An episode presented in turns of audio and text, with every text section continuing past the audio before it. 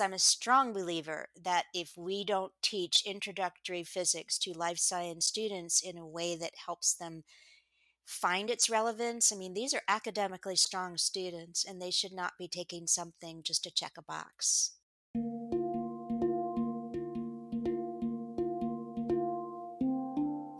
Welcome to Physics Alive. I'm Brad Moser, and I want to help fellow educators spark new life into the physics classroom. Each episode, I'll draw inspiration from the teachers, researchers, authors, and professionals who explore innovative learning, motivate new curricula, and encourage an inclusive and healthy classroom environment.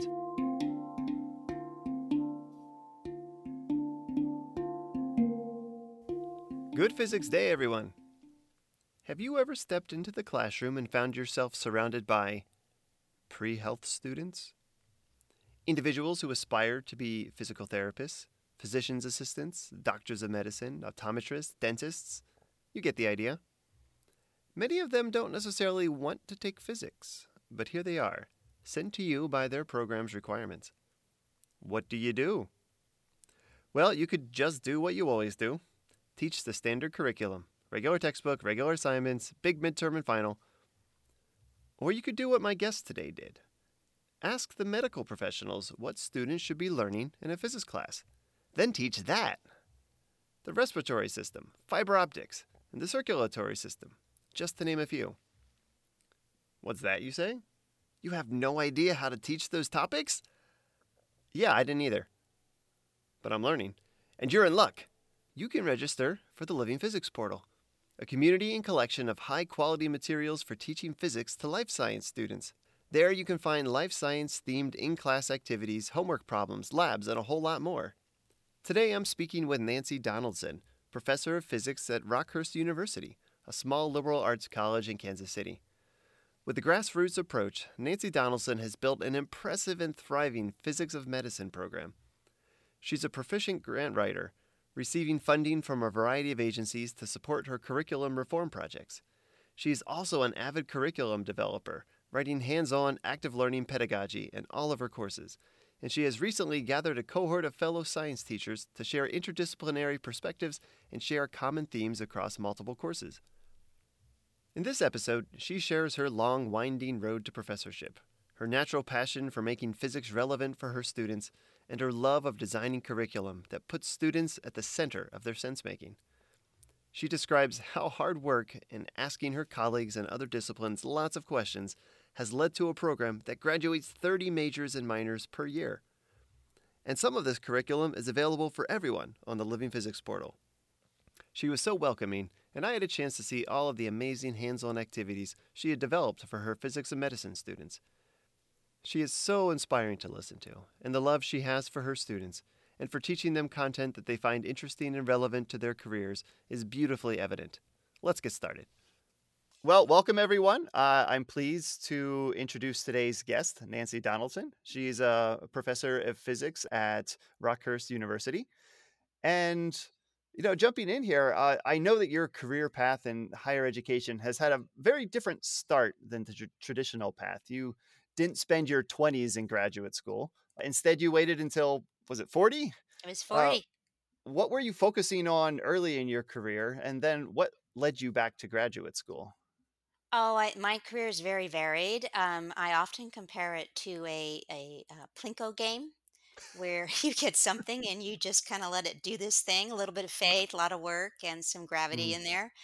Um, but I, uh, I was a uh, psychology and biology major at University of Virginia, pre med.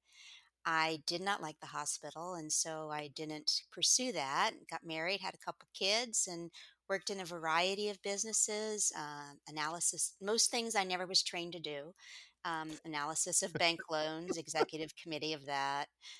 Didn't have a finance course. Um, and then for a while, I was a dress manager, a dress shop manager, um, just raising my children. Our hus- my husband's job moved me around a lot.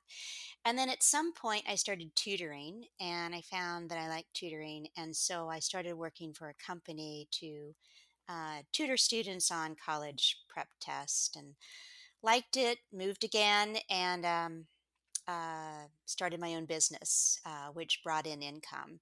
At the same time, I knew I always loved science. And so I uh, kept, you know, doing this part time tutoring business and started a master's in public health. Loved that. Had my third baby, moved again. And uh, I took the business to a high school and principal, a prep school, and I said, Would you like to offer this business? And he said, Yes, but we'd like you to teach here. And I Hmm. was uh, in my 30s and had never been in a classroom, just had tutored. And he said, Would you like us, would you like to teach honors physics? And I said, Sure. And so he put me in an honors physics class. I think I cried every day in February of their senior year. And I was the third teacher of the year. Oh it my was a gosh. prep school. And uh, so I had nothing but an old Merrill book. Had Uh, you ever taught physics? I mean, you, you yeah, said biology and psychology. I had eight hours of pre med physics from the summer, uh, you know, while I was working. And um, when I was a youngster in the summer, I took I took a eight hour physics course. Um, And so I jumped in and I was determined to help the students learn. And so I kept learning and learning and learning and learning and found out I liked it. And then I got a master's in uh, uh, education, got certified in all the sciences, and moved again. When I moved again, I taught high school physics for a year at a prep school. Absolutely loved it. Um, and then we we moved one final time. I told my husband that was it. We came to Kansas City Yeah. and there were no high school jobs available, so on a random whim I put an application in at Rockhurst for an adjunct and I got the position, loved it, decided that I needed to go back and get the real degree. And so that's when I started my doctorate program and mine is interdisciplinary in science education and physics. And I hmm did that while teaching full times and Oh raising my. kids and still running that business. So uh, it's you could have paid me a zillion dollars and I never would have been able to say that I would be here. I think that those varied, varied experiences that I've had, I wouldn't trade them because um, it took me longer. But you know, once I got in this, I did it very fast. Uh, just kind of, you know, I'm old. I got to get this thing going. Uh, but uh, I've always been that way where I like to keep busy. I like to keep learning, and so uh, those experiences I think made me made me richer. And I also think that they give me the ability to connect well with this population of students that are pre med or Mm, pre yeah. because I was them. And what I often tease them is that I developed the program that I would have loved to have had. And so uh, it's it's a real joy to do what I do. I, I love it and I wouldn't have traded the experiences for anything. What advantages or perspectives do you feel that you brought with you to the doctorate program uh, that the student just out of college uh, may not have had? When I went back to school, I think the maturity helped a lot. I also applied for a fellowship. I got the, uh, I just took six hours and just kind of dipped my toe in. And then I thought, okay, well, financially, it would have helped me to get some money to go to school Mm, um, because I was a full time adjunct at Rockhurst, which is a very low paying job, and we, we needed more income. So I applied for a fellowship and I got it. And I got the Preparing Future Faculty Fellowship. Um, at at my doctoral school, which was wonderful. And I think it was great because I had the teaching thing and then the content thing, and I was pedagogically putting them together. And so I, I just I just know that all that experience helped me vastly through my degree there. I, I ended up getting it fully funded, and then I Oh, also uh, it helped me at Rockhurst tremendously. Mm-hmm. No, that's great. I think though I might also add that as as things become more interdisciplinary now, I've been interdisciplinary since I started. It's my background, it's who I am. hmm Um, and now I notice, especially at Rockhurst, that other people are trying to become more interdisciplinary. It's now like not Nancy doing this weird thing, but, you know, oh, this is cool. Let's do this, you know. And I think that as that happens, it's I've found myself trying to mentor and start programs at Rockhurst and help in this interdisciplinary. I mean, I'm always, it's so rich. It's so great to have these students integrate and for us to learn. So, that's another reason that my varied background has really helped. Mhm. Yeah, and there's a there's a paper I saw from 2019 that that you, uh, published along with many of your, uh, colleagues in chemistry and biology, and I have definitely have that on the on the docket to talk about today. I wanna hear about your experience with that. I'm curious, what was your exposure to topics in physics education research, uh, either through your early teaching experiences or while studying in your doctorate program? Did did you have a background in the literature and methods that have emerged from PER? No, no. I think that um, I actually don't have a lot of experience in formal PER training. So my my degree at um, University of Missouri was physics content, which was taught extremely traditionally. Mhm, Um, all the physics majors were in the same, or the physics uh, graduate students were in the same courses, no matter where they were going, and then education. And I think that never knowing this in my life, I I love teaching with a passion and it just it just kind of fits. And so when I was in my doctoral program and I had to design a study, I had um, several years while I was working at Rockhurst, I got grants to teach teachers. And while mm, I was teaching teachers, I learned a lot. Um, I learned a lot about the constructivist pedagogy, mhm. not through books, but through teaching.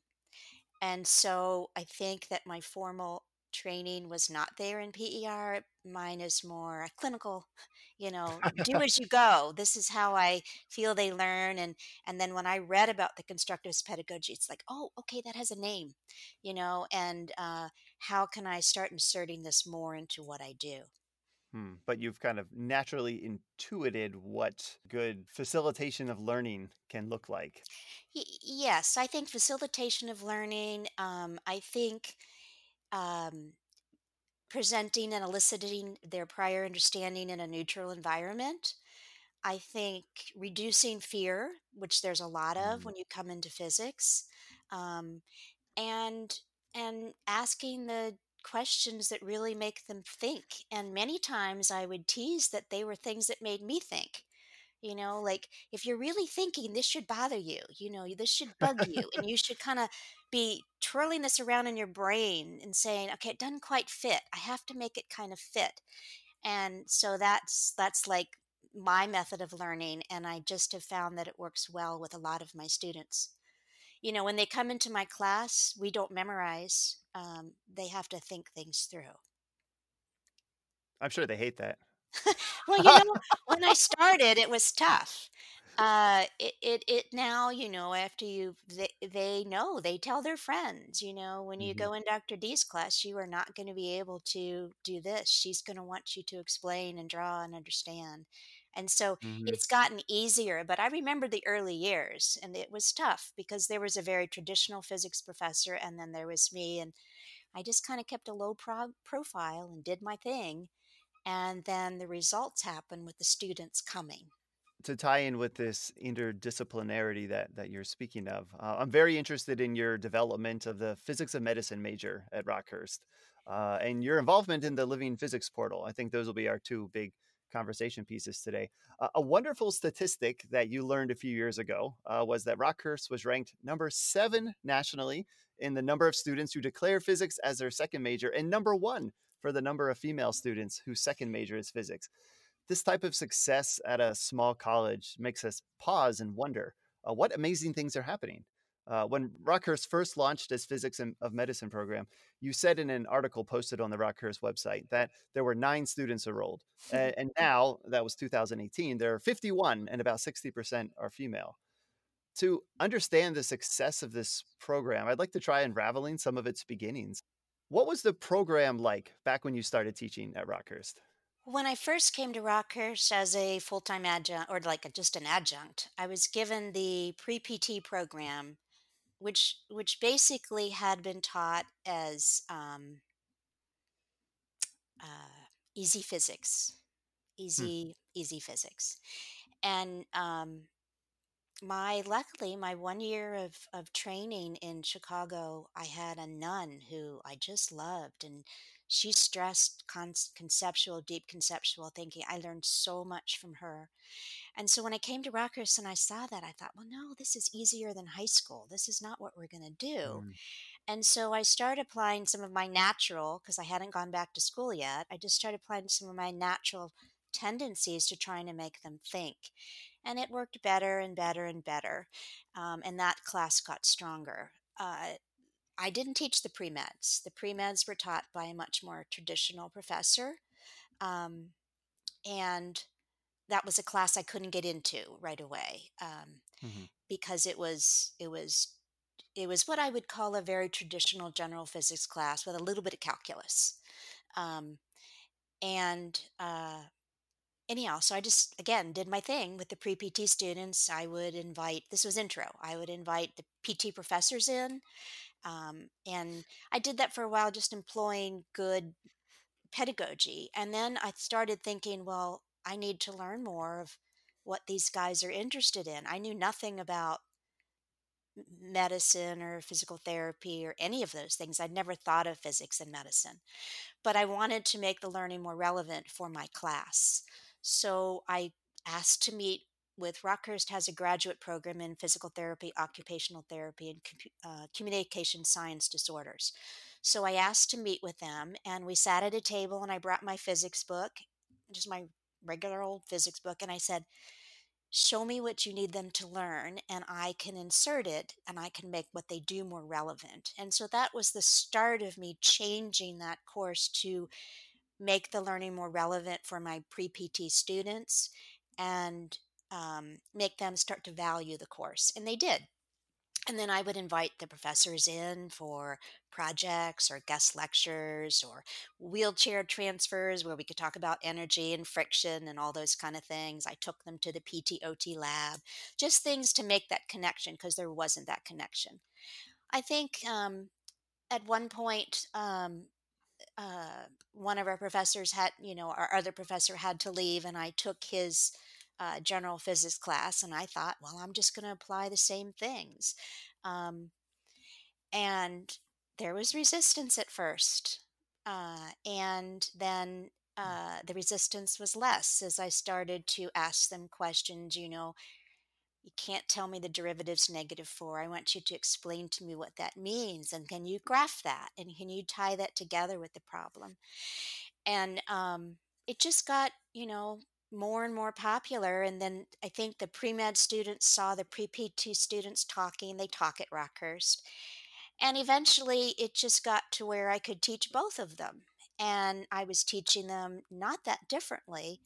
Um, anyhow, so it was it turned into a good introductory class.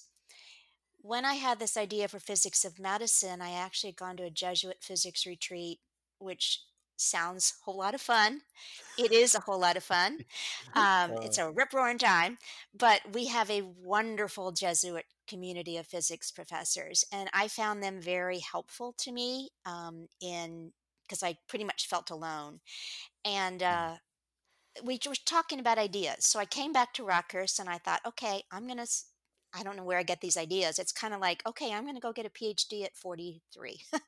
um, but I start, I went back and I met the dean and I said, you know, I'd like to start this minor. I'd like to start a physics of medicine minor. And I told her and, you know, I was excited and she was receptive. And so she said, okay. So I developed uh, four new courses. And then I found at that time our dean was a biostatistician, and I developed, I worked with her to get the fifth course in health statistics. And so I have no idea why they let me do it, but I did. And I developed the first course, Physics of the Body 1. And I basically went to my intro class, which was, I don't know, uh, 30 students maybe and I talked nine of them into taking the first physics of the body course. mm, So these are pragmatic pre med students who don't want to, you know, typically don't want to take anything that they don't have to. right. Um, and, uh, but they enjoyed physics and they took the first course. And then they took the second course. So I had physics of the body in the first semester, physics of the body in the second semester, developing them as I'm teaching them um, and uh, then the next year, I started with optics and medicine and medical imaging. So the first year, so the students are staggered. So every year I'll have half juniors, half seniors. And so after that first year of teaching, the next year when we started the next course, it jumped from 9 to 31 students coming in. And so the students did that. Um, I'm kind Mm. of like a one person advertising machine. And so I would go to classes and talk to students and get excited. And once I felt like I got them in the course, then then we'd be good. And and then it kept growing. And then in that was so then we started in 2009. And then in 2012, I expanded it into an interdisciplinary major. And I took the same five courses that were our foundation, added a capstone, and then offered a lot of interdisciplinary courses that were good for these students. Um, medical Spanish. Am I talking too long? No, I I'm just wondering how did you find the time to do all that that because I'm sure you had to teach all of the regular introductory classes, and then you're you're taking on these additional classes sort of voluntarily? Oh, I fit them in, and I, I, I you know, I, I work a lot. We have a large teaching load at Rockhurst because we're a teaching university, and I'm very passionate about it. Um, and so when I wanted to start at the beginning, I only had one section, uh, and now it's grown to two sections of physics of medicine courses each semester. But it, I basically had to give up one intro class, and so I know it's going to make me sound like kind of a nut, but but what I did is I would get adjuncts and train them Huh. um, because I'm a strong believer that if we don't teach introductory physics to life science students in a way that helps them find its relevance, I mean, these are academically strong students and they should not be taking something just to check a box. I mean, that's at the foundation of my beliefs. Mm. And I think it's just history and tradition that has made that so. It's such a wonderful subject. And so if if they don't learn that or find that relevance in their introductory course, there's no reason for them to go on. They have a zillion biology courses or chemistry courses they can take. They have to want to take another physics course. And then in 2009, the wonderful um, AAMC HHMI report came out, these scientific competencies for future physicians. Mm, mhm. Everybody should read that that's teaching IPLS because it was like, yay! You know, somebody with credence. There's this whole committee that is writing these things about interdisciplinary relevant learning and and competencies of what we want our students to know to go to medical school. Do they you know, they don't use a calculator in, in medical school. Do they care what a derivative is, or do they care if you can solve for A? No, they want you to have the understanding of how that fits. And so, as that came out, and then the MCAT, you know, changes came out, it just kind of all, we were already there at Rockhurst and we just kept rolling with it. And it was just so great to have that outside credence. I I marvel that that this is the simply the way you think about education, and it's exactly the the way I've thought about it as as well. This this wish to make the subject relevant for our students because that's what's going to to draw them into it, which is is going to cause them to be interested. And even if they don't go on to become a physics major, you know, that's in a sense that's almost irrelevant to me. Uh, although if you want to get the program going, you you would like to to pull them in, but just so they have a better attitude about physics and see that yes, this is important. This is is valuable to be able to to think this way. But I've sat in on so many different committee meetings where if you introduce some kind of idea like that and say, I want to make the, the topic relevant for my students, they'll often come back and say, well, no, that's that's not what we're here to do. We're not here to train them for their careers. We're here to to show them the critical thinking skills that they can gain from this particular subject. So I'm going to stick to the canonical teaching. Uh, Do you do you encounter that and how do you how do you kind of bust down that resistance?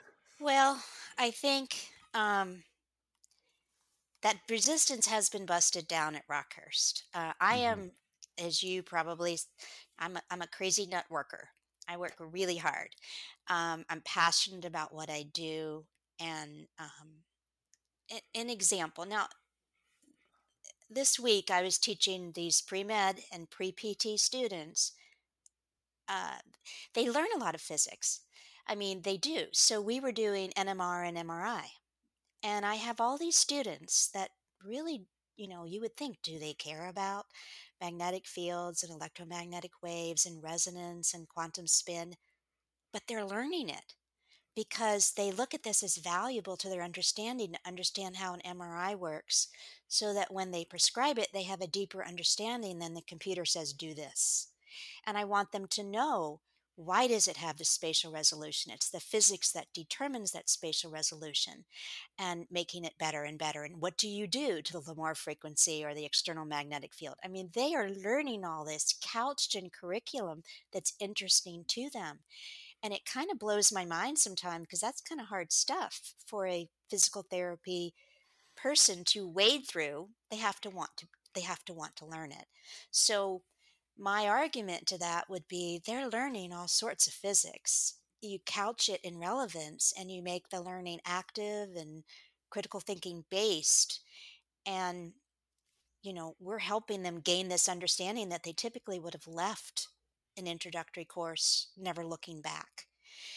Um, I, I don't mean to say that, you know, I didn't have to do a lot of administrative things over the years. I did. It's my least favorite part um, there have Mhm. been a lot of different deans, a lot of committees, undergraduate curriculum committee, where I kind of had to work hard to prove the value. Um, the data is the students. You have these students that want to take these courses. We graduated last year, our largest class, 30 students from a school of 1,500 in the physics and medicine program. Oh my 11 of those were minors and 19 of those were majors. And, and we were only a school of 1,500 undergraduates. So physics is noted, you know, and so Wow. lately, I mean, I'm also working to try to get people to recognize it coming in, you know, so people at Rockhurst know they like it, but I want the freshmen to come in and say, this is what I want to do. There's all sorts of challenges, you know, biology and chemistry always come first and they put physics off, Mhm. or um, math is a challenge. Um, but I would tell you, you know, my courses focus deeply on conceptual understanding that you can quantify with that understanding, but explain your answer. And Mhm.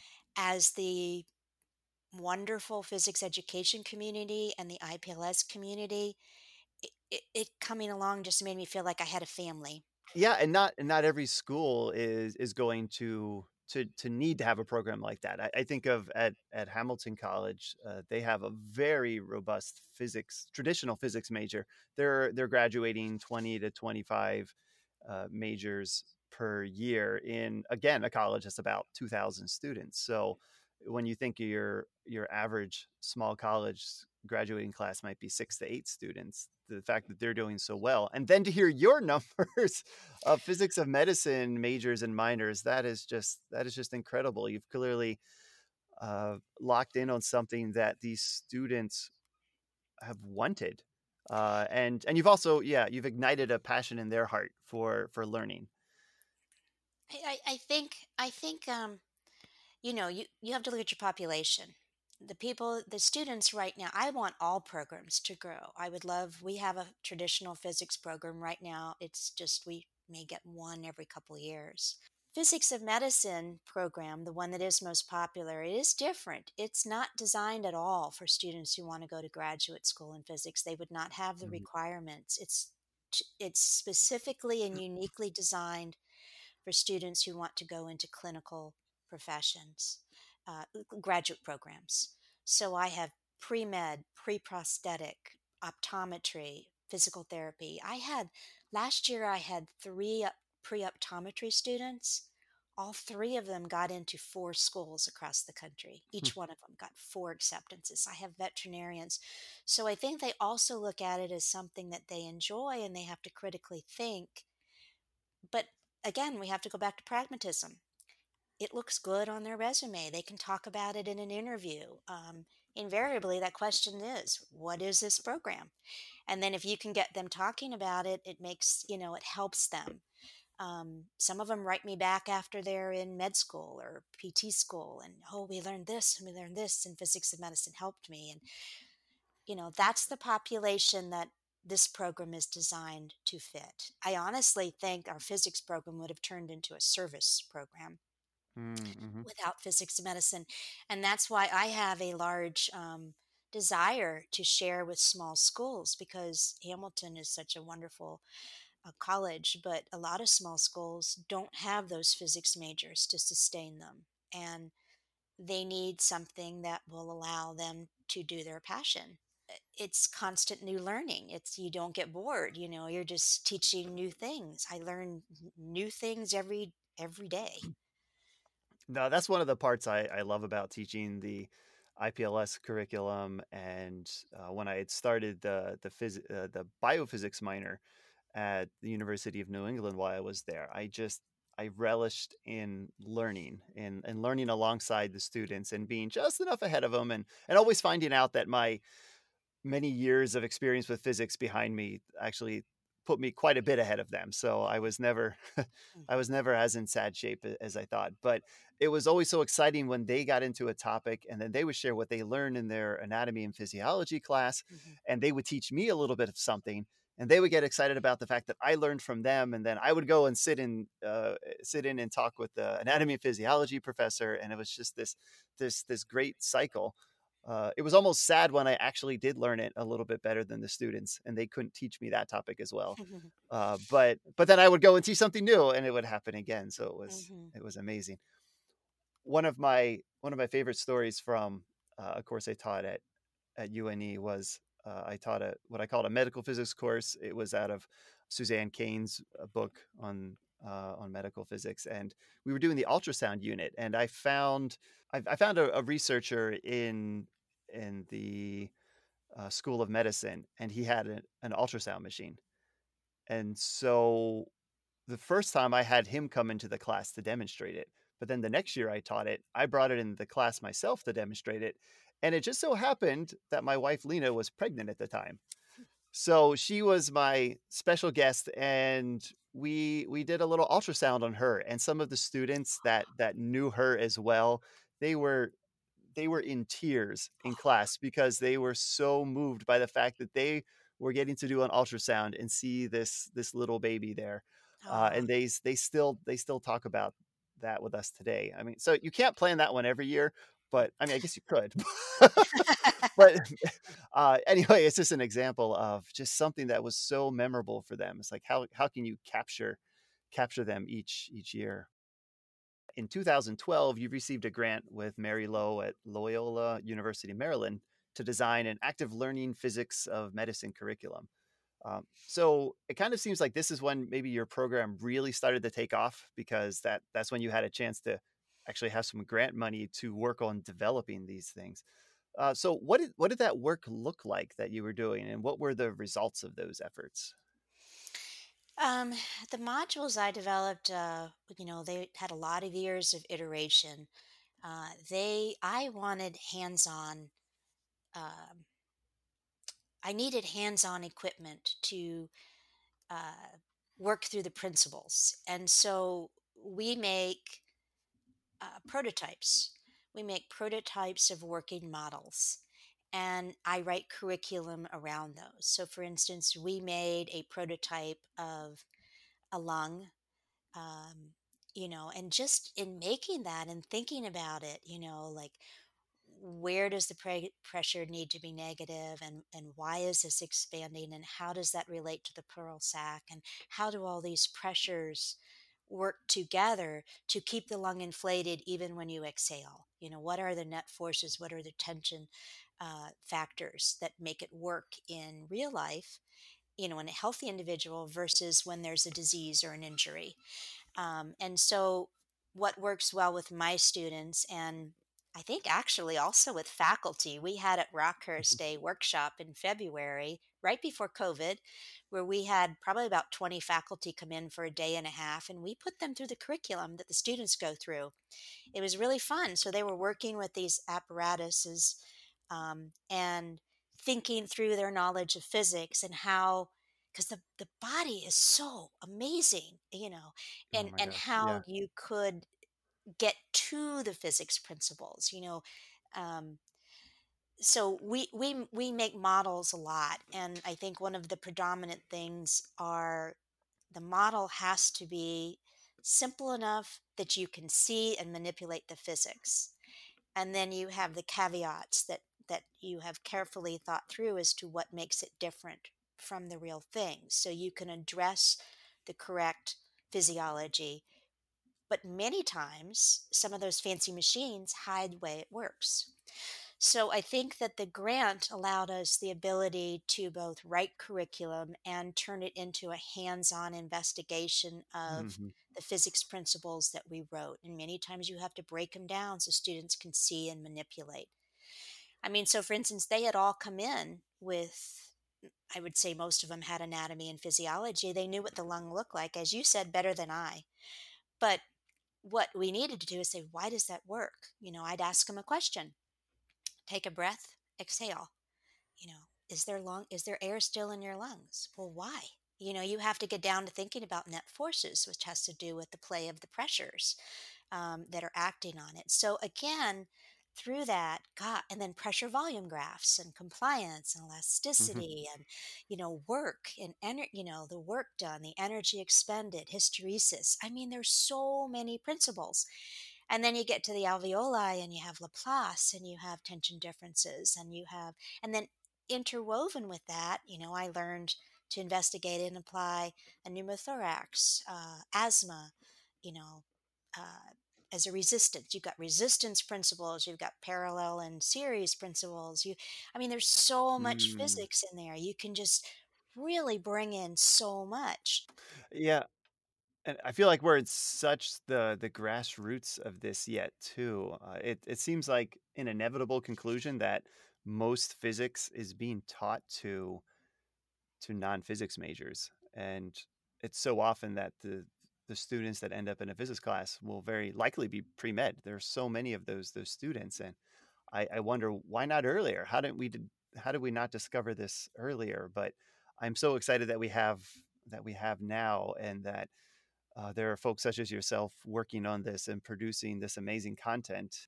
Because now I have a Nancy Donaldson to learn from. You didn't. You had no Nancy Donaldson to learn from. Was there any? Who'd you learn from, or did you?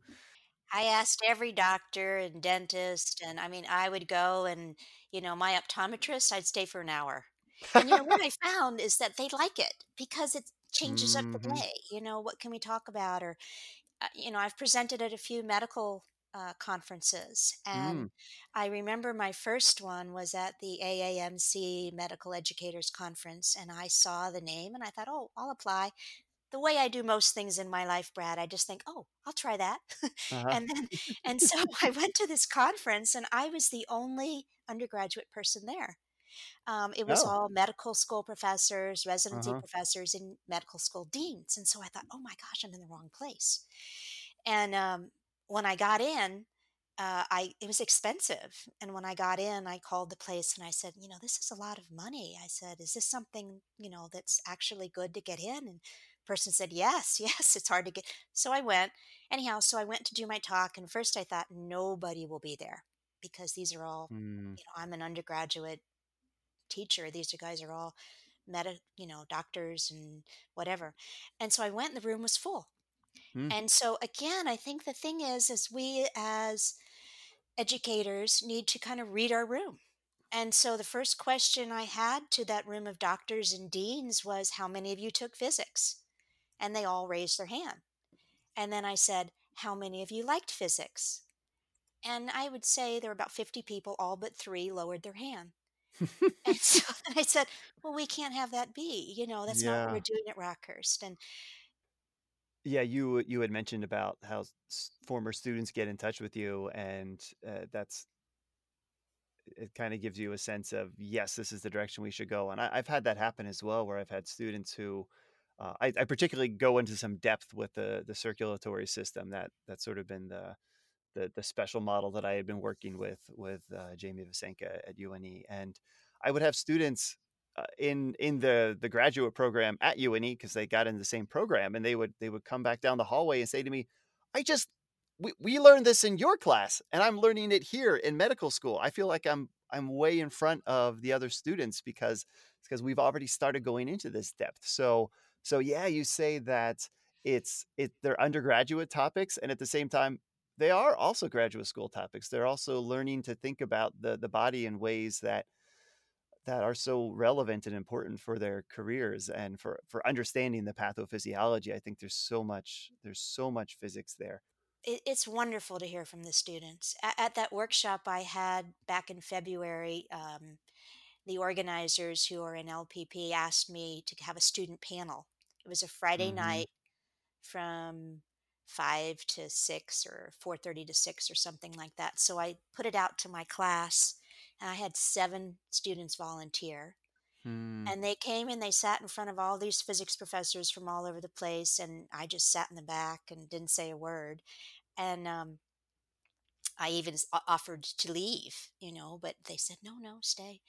And so all the physics professors asked him a bunch of questions, and it was just, we wish we'd had it on tape because it was so cool to hear how, them say, I never would have taken this. You know, I, I didn't ever think about taking this. Did I ever think I'd be a physics major? No, you know, and, and it makes them feel good. And, and it, it, it's really fascinating to hear from the students. They are our data, you know, in Mhm. addition to research and assessment that informal data of students wanting to do this to me is very, very valuable.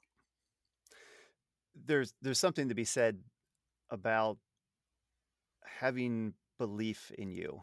Uh, I know these students are j- just knowing knowing you over the the last number of years uh, and your your personality and and teachers never want to take credit for the the successes of their students and and we shouldn't but at the same time there's an inspiration piece there's there's an unlocking that that we can do and and you've clearly just unlocked something in these students. You you've given them a, a sense of their own abilities, and you've believed in them, and now they come. They'll be pouring out of the woodworks to to to show how successful they've been because they've just been looking for that chance. And I think it's so important that we teachers can can emulate what you what you're doing there to just believe in them and to give them support and uh i mean j- just your your personality is is just it's it's bringing this depth out of them oh well, um well, thank you. I, I, mhm, I think that that's what teachers do. And, mhm, you know, I think that um, they give me a lot. To, you know, they give me, I, I just love what I do. I'm very lucky to, to mhm, have that. And, um, you know, a lot of teaching too is the empathy for our students and the helping them learn something that they they may not have thought they could do or you mhm, know finding the way that they can learn and that's the most rewarding part is just the students and so yeah that's good. Yeah and i can understand why it is it could be so hard for a faculty member who has had traditional physics training which is all of us to to consider teaching something new. So there is there is quite a, a learning curve, and you know maybe not enough reward in the the traditional education system for for going uh, not enough external reward and motivation to go and do that. The the internal reward is is certainly there in in seeing how the students enjoy this. So there is there is this this learning curve, uh, and I feel like we just uh, we just need to be more comfortable with being uncomfortable. Uh, we have to be willing to go into the classroom with a topic we've barely started grasping ourselves and just roll with that and trust that that is going to be an incredibly valuable learning experience for our students as well as for ourselves. and see i think that i'm good at that because i learned so much so all, so all the time. I did not have the preparation that you know i would say most people in my position have had. I'm like in a constant state of i don't know. I have to learn it but I also have learned that I can learn it and I can put it together and I can integrate it. and um, I think that's valuable to me, and that's a valuable skill that I want the students. You, you know, you can figure it out. You know, one of the things I would love to do would be to have workshops like the one we had in February, where we have a lot of physics professors coming in who who do know the physics, but are learning to integrate it and couch it within in a fun environment where there is not this, you know, I don't know, and I'm you know, I'm afraid to teach something that my students know and I don't know. And and I go back to that experience because when those physics professors where we have a new lung brad, I don't know, you probably haven't seen it, but it's in the Living Physics portal, a, a better prototype. But Hmm. they, I had them working with it, and I had two of my students, wonderful POM students, who volunteered to come on Saturday morning as well for three hours and walk around the room and answer questions. they were so cute. They came up to me at one point and they say, Well, you know, if it's a technical thing, they'll help. And they said, But if they ask me a question like about a prediction, I just say, I can't, you know, we're going to find out. And they said, I just do what you do. and they Oh, said, that's That is so exciting. They loved being in that position with a bunch of Uh-huh. physics professors. Uh-huh. The physics professors were wonderful. They were talking with each other and they were learning from each other. And that's the environment you really need is that comfortable environment to take what you do know and integrate it with things that you're learning to help it be helpful to a population. The most powerful teaching education experience I've ever had was uh, the modeling physics workshop, and that's all about constructivist education. It was a uh, you can I did two one week workshops back to back right before I started teaching uh, at UNE, and I I learned how much regular physics I apparently had misconceptions about. It was it was amazing, uh, but I learned so much from that. It guided, it still guides me in in the way I teach, and I think I think that immersion is really the the way to go. It, it's great that at the AAPT conferences you can have a, a half day or even a whole day workshop, but there's there's something about immersing in that environment and something I would love to see from the IPLS community is could could we put together a, a one week workshop where you get together a number of, of, faculty who are doing things you could you could easily lead something for two days uh, and then have somebody uh, from you know University of Maryland or Swarthmore College or at University of North Carolina. Uh, so many people doing great things, but we really we really have to get immersed in it Yes. to really grasp it ourselves. Yes. And it's like you can't just read it. You know, it, it just doesn't do the same thing. You have to be asked the same questions that are making our students think or that we had when we either wrote or developed the curriculum. I think those misconceptions guide our good critical thinking curriculum, you know. And and so I just think that would be really really great. It it needs it needs more time and more immersion like that. That's something that I would love to see uh, more of. I think that's a Mm-hmm. great idea. And I know the community workshops at LPP are trying to do that kind of thing. Um, and, you know, there again, the hands on, it was just so wonderful that we were able to be Mm-hmm. together. Uh, hopefully that will happen again here in the future. we've made a couple of references to the living physics portal so i want to make sure we have a little bit of a chance to talk about that in more detail so i know you are on this grant this almost $2 million grant uh, community sourcing of introductory physics for the life sciences uh, and with members spanning across multiple institutions. So the release of the living physics portal is a big piece of this grant. Can you say a little bit about how this grant came together how all these different institutions got together? What were those early conversations like and what was the big picture that you were hoping for? Well, my initial involvement was from Bob Hilborn at AAPT, who has I have seen at conferences for years because I've been involved with AAPT. And he wrote me um, to see if I'd be interested. And I jumped. I said, yes. I mean, this is a community I'm so thankful for. I love being involved with. And so I said yes. Um, my role on it is is as a seed contributor. So all the schools you mentioned um, are in charge of taking curriculum we've already uh, developed, and so a lot of it. I think the reason I was asked was because I had a prior NSF grant for. physics of medicine. And so I had curriculum that had been vetted and, you know, out for a long time. Uh, well, basically with me. And then um, they asked me if I would contribute it. So part of my role is contributing my curriculum, which I'm thrilled to do, to the Living Physics portal.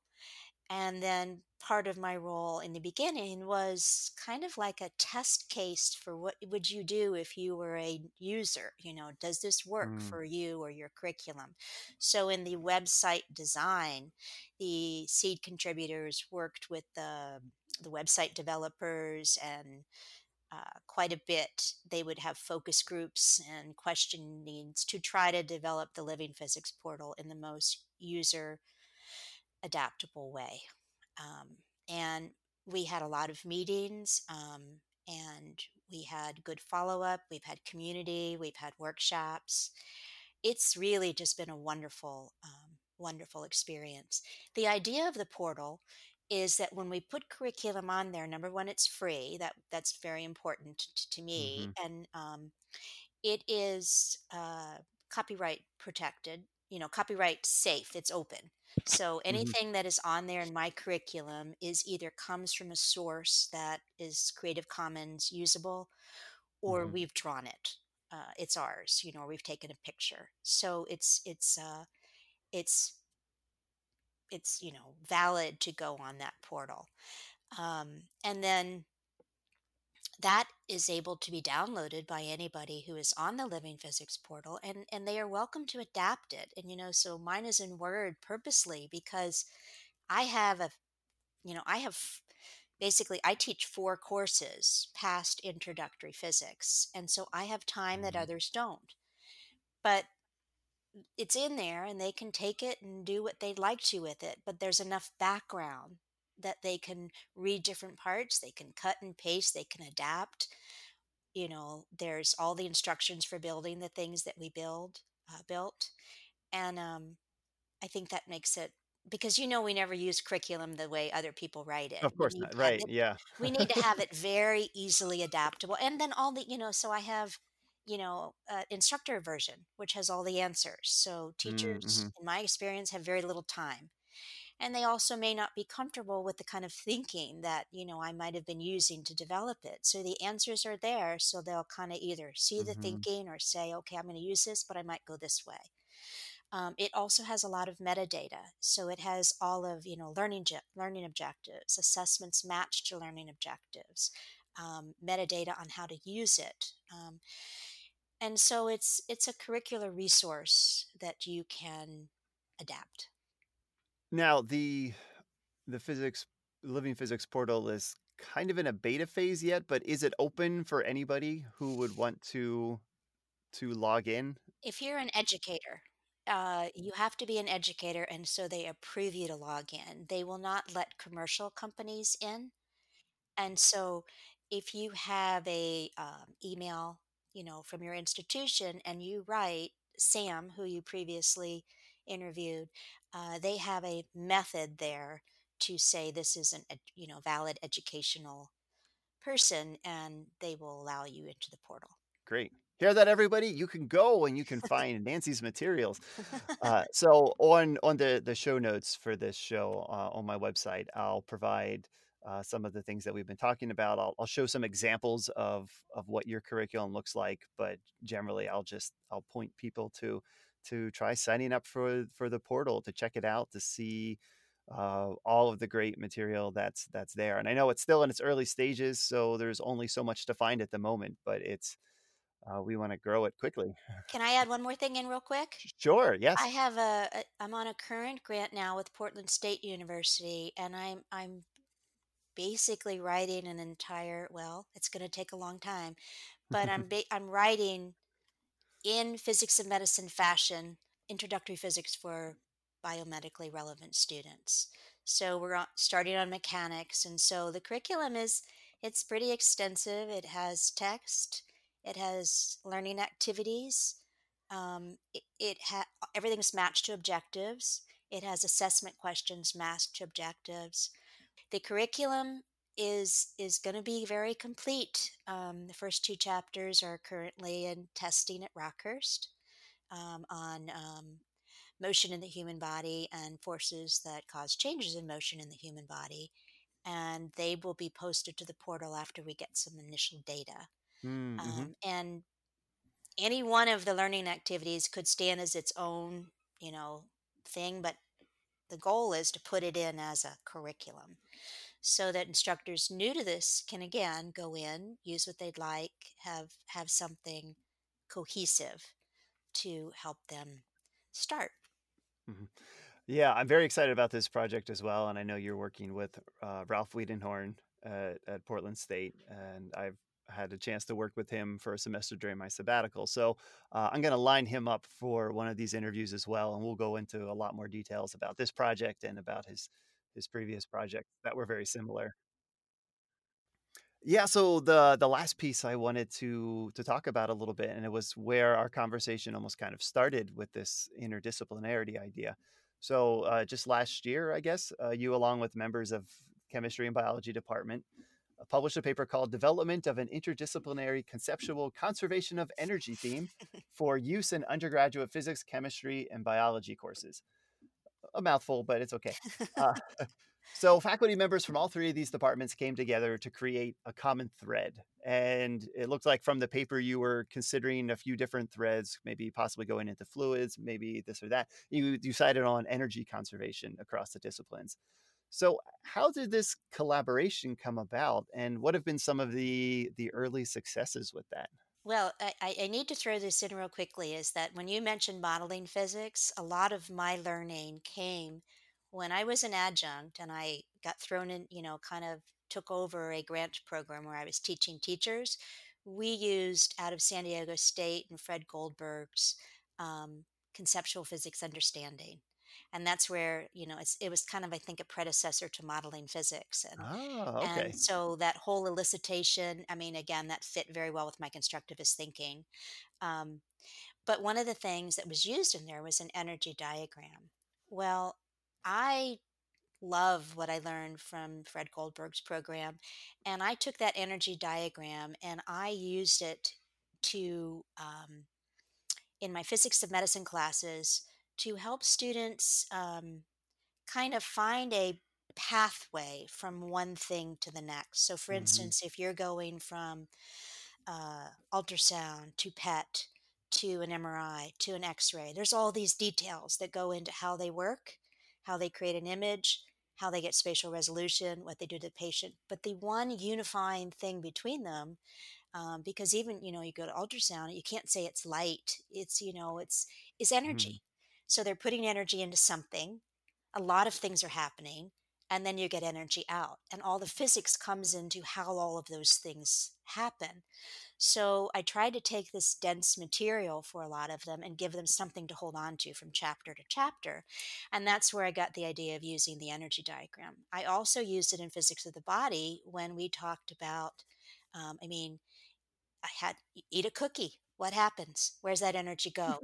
Well, you can make that thing so complicated. I mean, you could get into all of metabolism. A lot of these students are in biochemistry. And, you know, I wanted them to realize that you define your system. And then within your system, you look at the energy changes and you can make that really, really detailed and end up with something that kind of visually gives you an understanding of what you're seeing. And then you can put in all your equations, different ways, all of that kind of stuff. So I had this idea of energy. I, I one time taught, the last time I taught intro, which was about, golly, six years ago, I wanted to mm-hmm. do something different because, you know, that's that's me. So I thought, I'm not going to do this the same way. I was teaching it. I thought, I'm just going to do it differently. I started with energy and I taught the mm-hmm. entire introductory course through energy diagrams. We did everything through it, and it was so fun. And another good thing about it is it was different. So they hadn't had this in high school. They couldn't come in expecting to see, you know, a kinematic equation. We I just taught it totally different and they loved it and they learned and they had to conceptually think because the questions weren't the same that they were used to what started the whole thing with our departments is you know you need somebody to work with so wonderfully we had a division uh, coordinator who brought up interdisciplinary she and i got to talking and um, we were at a meeting and I she said mentioned something about it and some person said, "Well, you know, we don't get any leave for this or any, you know, load to develop." And I said, "Well, you know, guys, this is just fun. Why don't we just get in a room and talk about curriculum?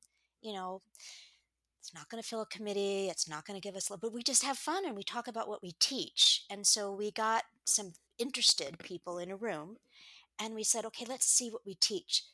there has to be a connection. And if our students, oh, and I know what brought it up. The biology teacher said something about the Gibbs free energy equation, which I have to be Mm-hmm. honest, I did not remember. you know, it's been forever since I took biology. So she was describing it to me, and I said, that's an energy diagram.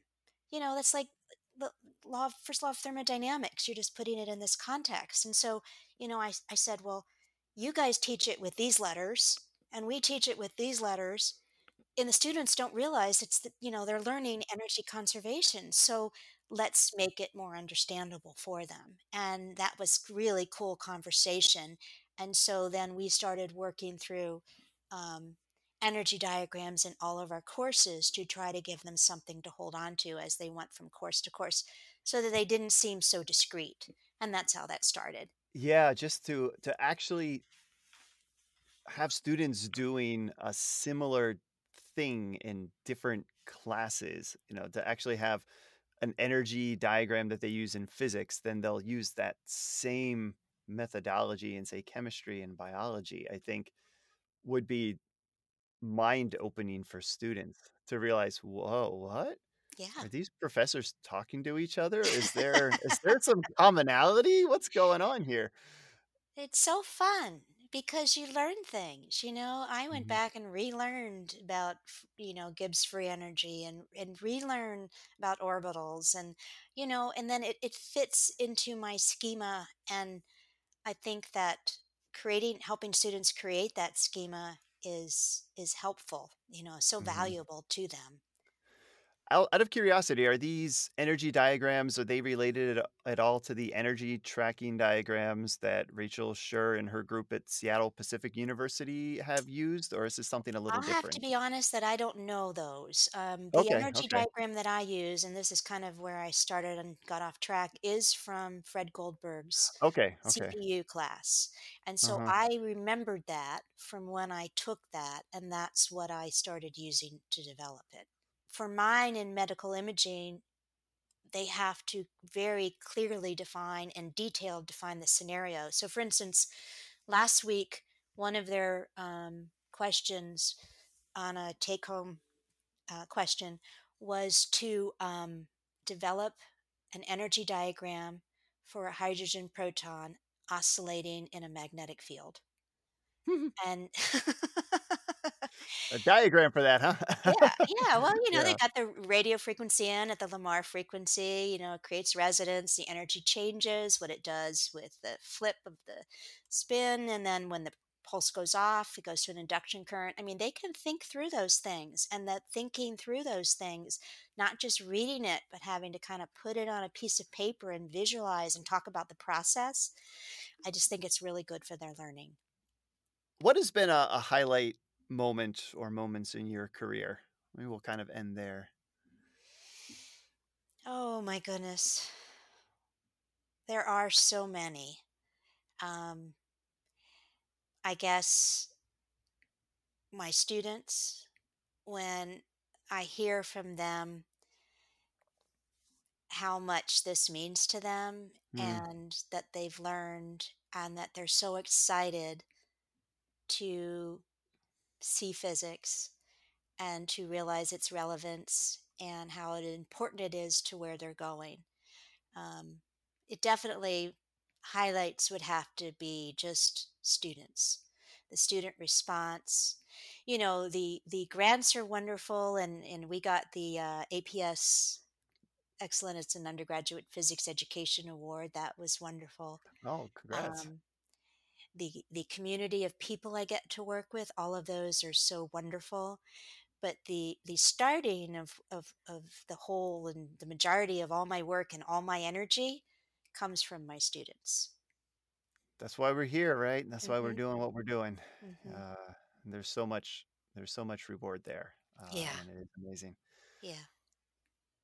Nancy, thank you so much for speaking with to me, speaking with me today. It's been such a, a pleasure. Uh, I could, I can just speak with you for hours. I feel so inspired and motivated after, after talking with you. Well, I really enjoyed it and I, I appreciate you asking me. uh, So thank you very much.